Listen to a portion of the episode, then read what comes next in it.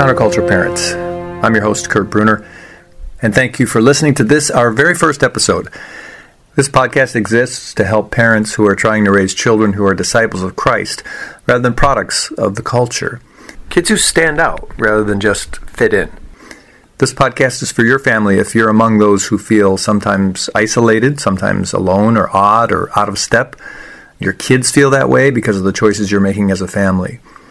Not because you're weird, not because you're different, not because you're uneducated, but simply because you're trying to raise disciples of Christ in a world that just seems to be increasingly antagonistic to Christian beliefs and values. And you try to do so with joy, with with uh, optimism, with, with a positive sense of loving Christ and following Him. Uh, not because you're trying to protect your kids or shield your kids or, or or make them feel different in any way, but but just the fact that the culture is becoming more and more hostile, uh, you're feeling that way on a daily basis. And so we're here to encourage you, to inspire you, and to equip you, and to share thoughts from other families who are making similar choices so that you feel less and less isolated, less and less alone. My wife Olivia and I have four adult children. Um, in fact, we have grandchildren, but we also have still young children in our home because later in life we brought in some children through foster care and uh, we adopted them. And so we have the joy of, once again, being in those years of raising children. I've also had the chance to serve in the context of a local church as pastor of spiritual formation, and particularly to help families nurture the faith of their children in the context of the home. And I've observed that one of two things is happening among Christian families today. Either they're feeling a growing sense of antagonism, this growing sense of the culture is less and less aligned to and in fact seems more and more hostile to the things that I believe and the things that I'm trying to teach my children. And it's getting more difficult. So they're either feeling that sense of antagonism or families are being assimilated into the ways of thinking and the ways of living that run counter to Christian discipleship. So again, this podcast seeks to make you feel less isolated, less alone, by connecting you to other like-minded parents who are making similar choices. And some of those choices will have greater impact than others. One of those choices, for example, is that we as parents steer rather than outsource our child's spiritual and academic formation. We get help. We get help from the church. We get help from a school. We get help from others. But we don't outsource that. We steer it. Another is we guide our children's media habits, and that's becoming increasingly important as media is in the pocket of every young person in our generation. And it's very important that we nurture a sense of sexual wholeness in our children, as there are so many things coming at them that are confusing their sense of identity as male or female. In all these areas and more, you and I, we are the coaches. We're not the spectators, we're the coaches. And I think you'll discover that you can find great joy in the process of being counterculture parents. So how are we going to do that?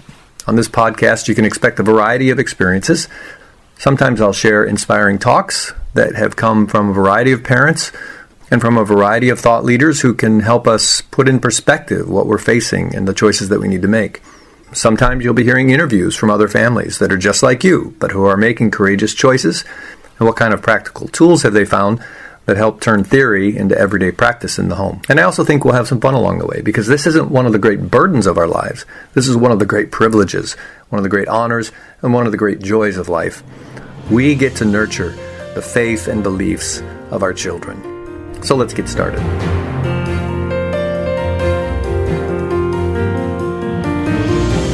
I am so excited about what we get to hear on today's episode. A couple of decades ago, when my oldest boys, who are now actually fathers themselves, were just boys, five and three years old, I had the opportunity to meet and spend time with a guy named Jim Wiedmann.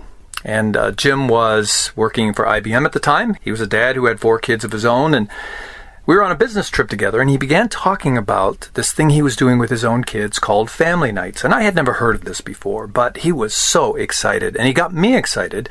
And, and as a result, I began doing these things in my family, and it really became a key instrument for intentionally shaping the faith of my own kids in the context of the home. So I'm forever grateful to Jim for the influence he had in my life. Many of the ideas that he was sharing, and then a network of dads began sharing with one another, uh, got published in, in a series of books called the Family Night Tool Chest series. So you may want to look for that and check it out if you're interested in starting this pattern in your home. Now, what we're going to hear are highlights from a much longer talk that Jim gave to a group of men, a gathering of men, It's been a couple of decades ago that he gave this talk, but it's still so relevant today. And it's an example of ordinary families making courageous choices in order to instill the faith in their kids in the midst of a culture that uh, is going the other direction. So I hope you'll find it encouraging and inspirational as you listen to Jim Wiedmann talking about family nights. Praise the Daddy, rockin' all night long. Praise the Daddy, go really strong. Praise the Daddy. I stand before you in the midst of Uh, the turmoil in the world today, trying to raise a Christian family, as many of you do. I have four children. Joshua, who is uh, thirteen. I have Jacob, who is ten. I have Janae, who is eight. And Joy, who is five, just turning five. I'm very much uh, uh, concerned for the hearts of these children as they relate to uh, uh, to God. For you see, the environment has changed dramatically since we were being raised. In nineteen sixty-five, families spent forty percent more time together than they do now. A child in one year will spend as much time in front of the T V as they do in school, which individually is more time than he spends with you or I. You know, there was a survey taken, and they went to six-year-olds, and they asked them, if you had an opportunity to spend time with your father or the T V, what would you choose? And they said, we'd choose the T V. As you know, I'm a graduate of the uh, Air Force Academy, as they stated, and I see there's a, a couple cadets in the audience. I uh, graduated in nineteen seventy-eight. I was co-captain of the football team, and uh, I made the varsity when I was a sophomore, and that was back in nineteen seventy-six. In nineteen seventy-six, we had one of the toughest schedules in the nation, bar none. We started at Arkansas, and that was the team that won the Cotton Bowl. We played Iowa. We played California when they had Chuck, uh, Chuck Muncie. We played U C L A. That was the year they won the Rose Bowl. And we played Notre Dame. I was a starting strong side tackle, two hundred twenty-five pounds, less than I stand before you today. Uh, I didn't get much sleep that night. I read in the scouting report that uh, the guy I was going against was six foot eight and he weighed two hundred eighty. And uh, came to game time, we lost the toss. Notre Dame got the ball and they started moving it down the field. We intercepted the ball, and we ran it down to the five-yard line. We got ta- we got caught from behind. Uh, the offense, we go running on the field, and I'm bumbling my helmet. I haven't yet had my first hit. And I get into the I get into the huddle just in time to uh, fasten my chin strap, and the quarterback calls, forty-six boom, I formation on two. I said, wait a minute, wait a minute, wait a minute. forty-six boom is over me. I said, the guy I'm playing against is a fold-out in Sports Illustrated because they can't get him on one page. I said, I think we want to go forty-five boom. And they said, no, no, forty-six boom on two. Ready? Break. So we come up to the line. We were trying to be like the Dallas Cowboys. And the quarterback goes down. So he goes down. And we stood up. And I looked into the man behind the golden helmet. I do not remember a chin strap, gentlemen. His face protruded from the side of his helmet. Next thing I hear is down. I get down into my position. And uh, he got down in his and the sun went away. I hear two forty-five and I yell, help! Which brought my tight end down and we were going to double team the mountain. Next thing I hear is two forty-five off, which means the defensive end came head up on my tight end. I was one-on-one with the mountain. We, uh, he said, hut one, hut two, hike. I closed my eyes. I tackled the man. As an offensive tackle, I tackled the man.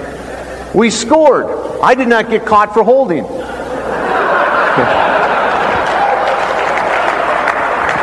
Football's an art, gentlemen. It's not a science. It's an art. But I also got dinged. I also got dinged, and I got dinged rather bad. I made it back to the huddle. I'm surprised I found the right huddle. I get into the huddle, and I said, I said, hey, I need some help. I said, I have this excruciating pain where my nose used to be. I can only see out of one eye, and I got tunnel vision in that one eye. They said, Jim, let me help you. Let's turn your helmet around.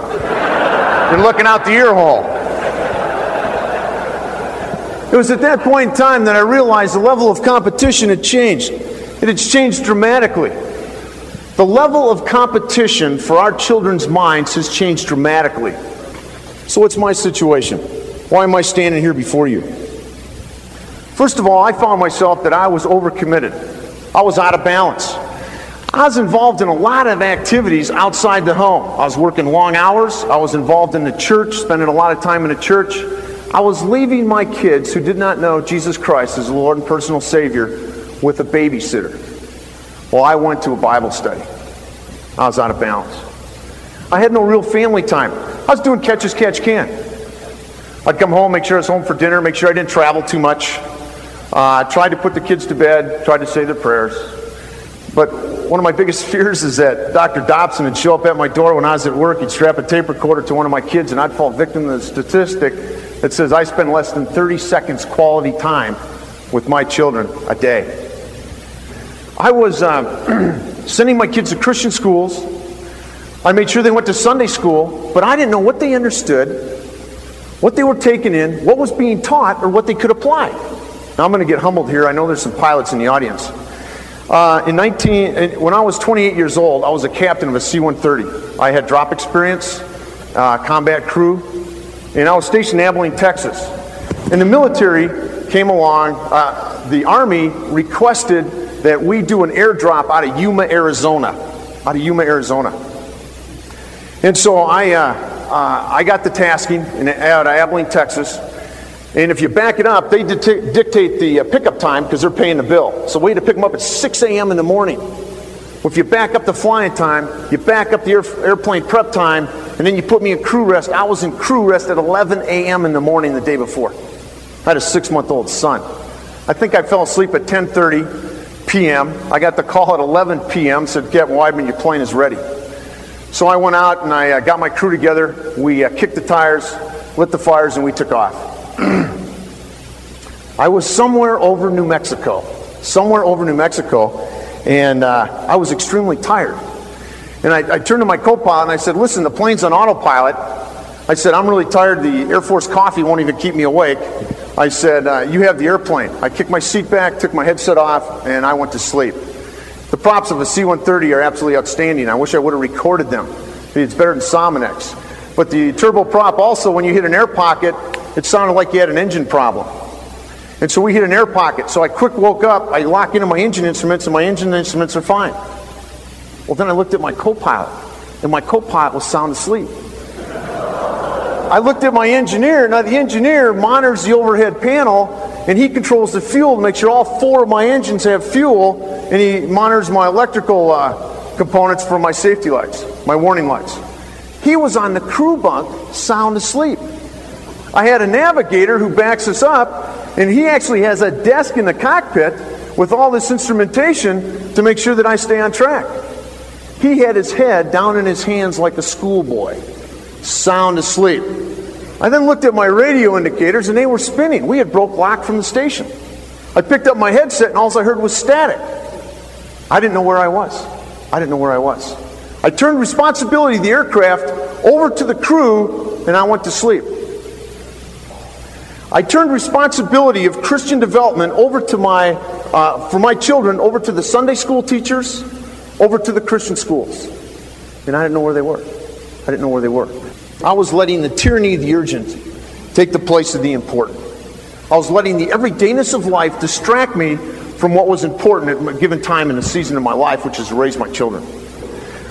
Proverbs twenty-two six, train up a child in the way he will go, and he will not depart from it. Train implies instruction and discipline.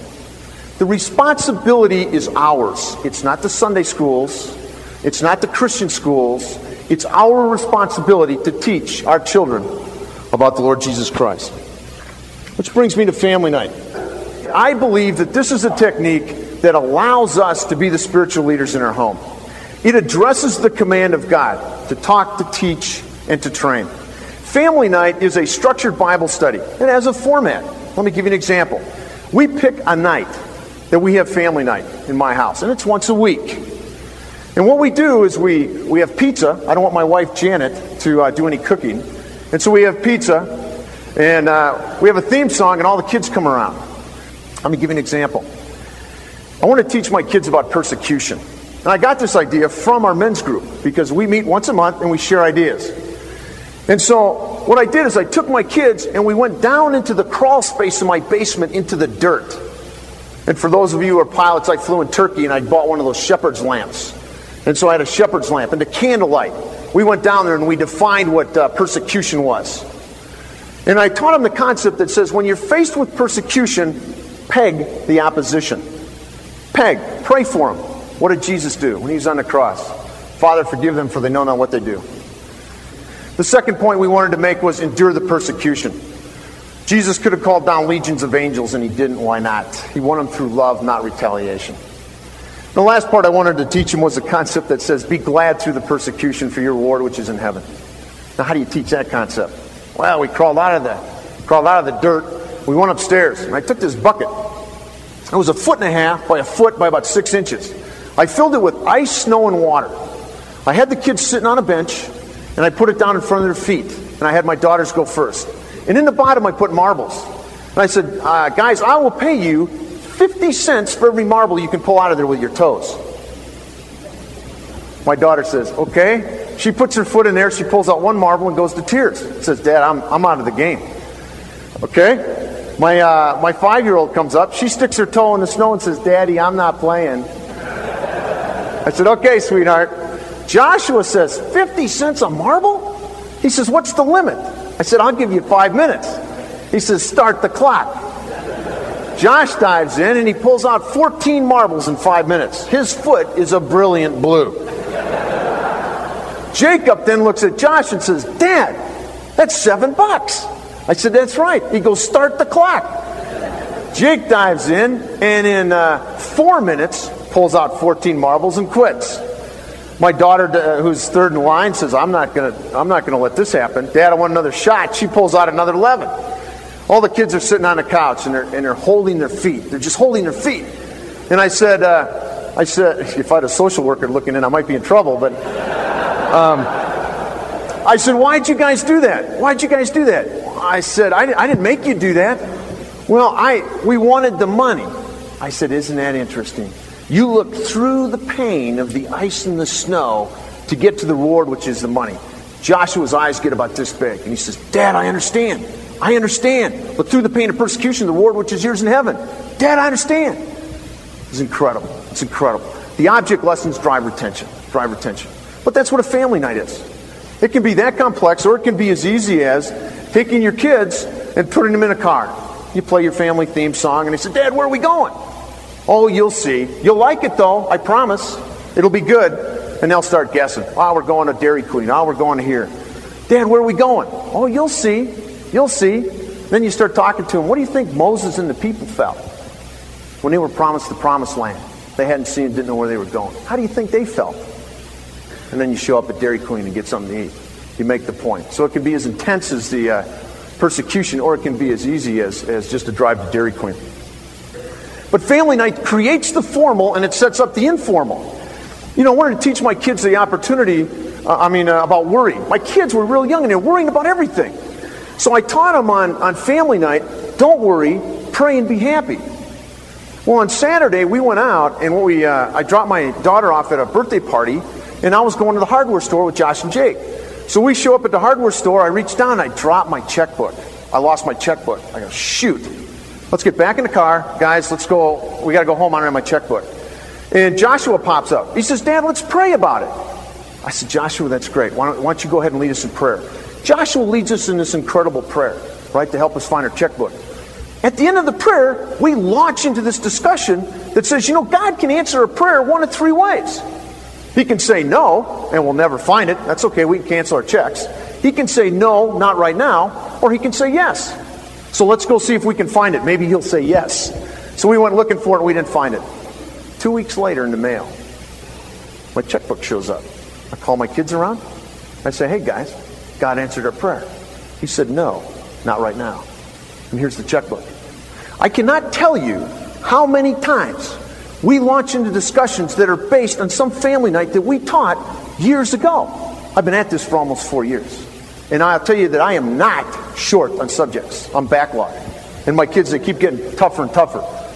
Uh, creates the formal, sets up the informal. I want to take you to Psalm seventy-eight. Listen to what it says. I'm going to start at three. What we have heard and known, what our fathers have told us, we will not hide them from their children.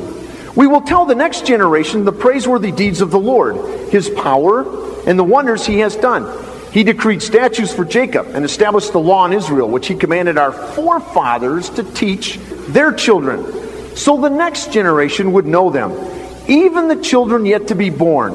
And they, in turn, would tell their children. Then they would put their trust in God, who would not forget these deeds, but would keep his commands. I don't know if you follow that, gentlemen.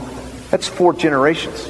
You want to talk about impact. Four generations you can impact through your children. You talk about the power of a legacy. This gives me the power. My kids come up to me, and my son Jacob asked me the question, Dad, how do I know I have Jesus in my heart when I don't feel like it? My eight-year-old says, Dad, what's it mean to have Jesus in your heart? Joshua asked me, Dad, how do I know God exists? How do you start?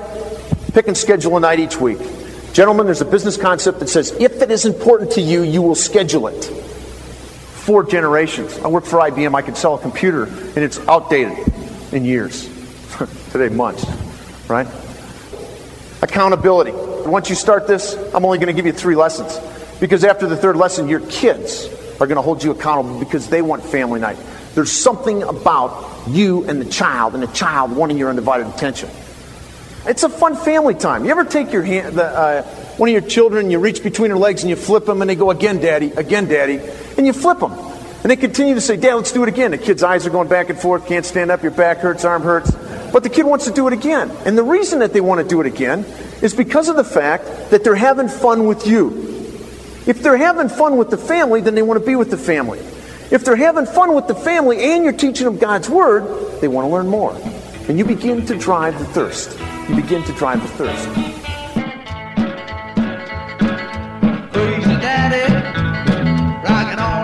As I shared earlier, the ideas you just heard and many, many other ideas are available in a book series called the Family Night Tool Chest series.